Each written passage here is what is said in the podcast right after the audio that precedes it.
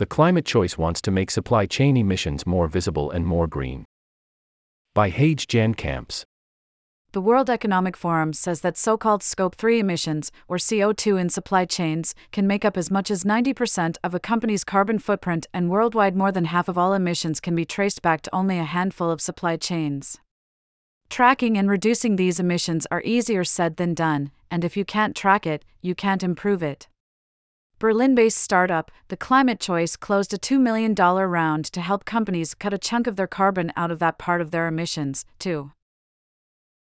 In 2014, I experienced the problem firsthand when I attempted to reduce the climate impact of my first company, Resmeo, by sourcing products from climate friendly suppliers. The task proved impossible for someone who is not a climate expert, explains the Climate Choice CEO and co founder, Yasha Tahrani. Following the sale of Resmeo, I took a sabbatical and witnessed the catastrophic effects of climate change firsthand. In Delhi, I arrived to 122 degree temperatures with people sleeping on the streets. In Thailand, my hut was lost to floods, and in New Zealand, I saw the glow of bushfires on the horizon. I decided then to dedicate my life's work to reversing the degradation of our planet. Tahrani combined forces with co founder Lara Obst, who had built what she refers to as the EU's leading climate innovation program.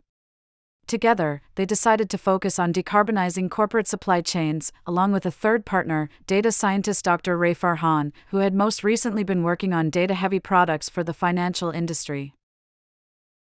The $2 million equity financing round was led by Gutter Capital. We believe the world is at a turning point. Starting in 2024, approximately 49,000 companies will be required to disclose Scope 3 emissions data in compliance with the EU Corporate Sustainability Reporting Directive. We believe that the climate choice is positioned to be the partner of choice to help these companies rise to the moment, explains Tahrani.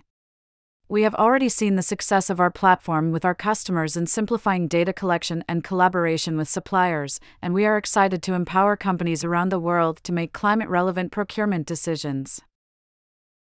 The company has built a platform that helps companies understand the emissions of their suppliers, acquire audit ready data, and take actions to decarbonize the supply chain.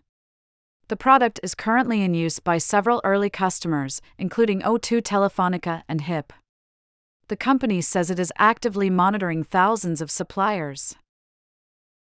Our mission is to empower every company to be a climate champion. We believe that now more than ever that mission is in reach. Today, about half of European companies have a climate transition plan in place, but less than 5% of those companies show the readiness required to achieve those plans. We believe that TCC will fundamentally change this, says Tahrani. 10 years from now, our platform will automate supplier engagement for the world's largest companies, and all companies will have access to real time supplier data to empower informed decision making. The company is adamant that it isn't a carbon accounting platform, but something different altogether. Traditional carbon accounting practices rely on averages and assumptions to calculate supplier emissions. This approach is helpful to infer a rough carbon footprint and understand hotspots, but because every supplier within a category looks the same, it is useless for actually making choices to decarbonize, Tahrani explains. TCC starts where the carbon accounting typically ends. Our platform automates supplier outreach and generates real primary data profiles on supplier emissions and practices. Supplier profiles are shared openly within our network so that work is not duplicated across firms.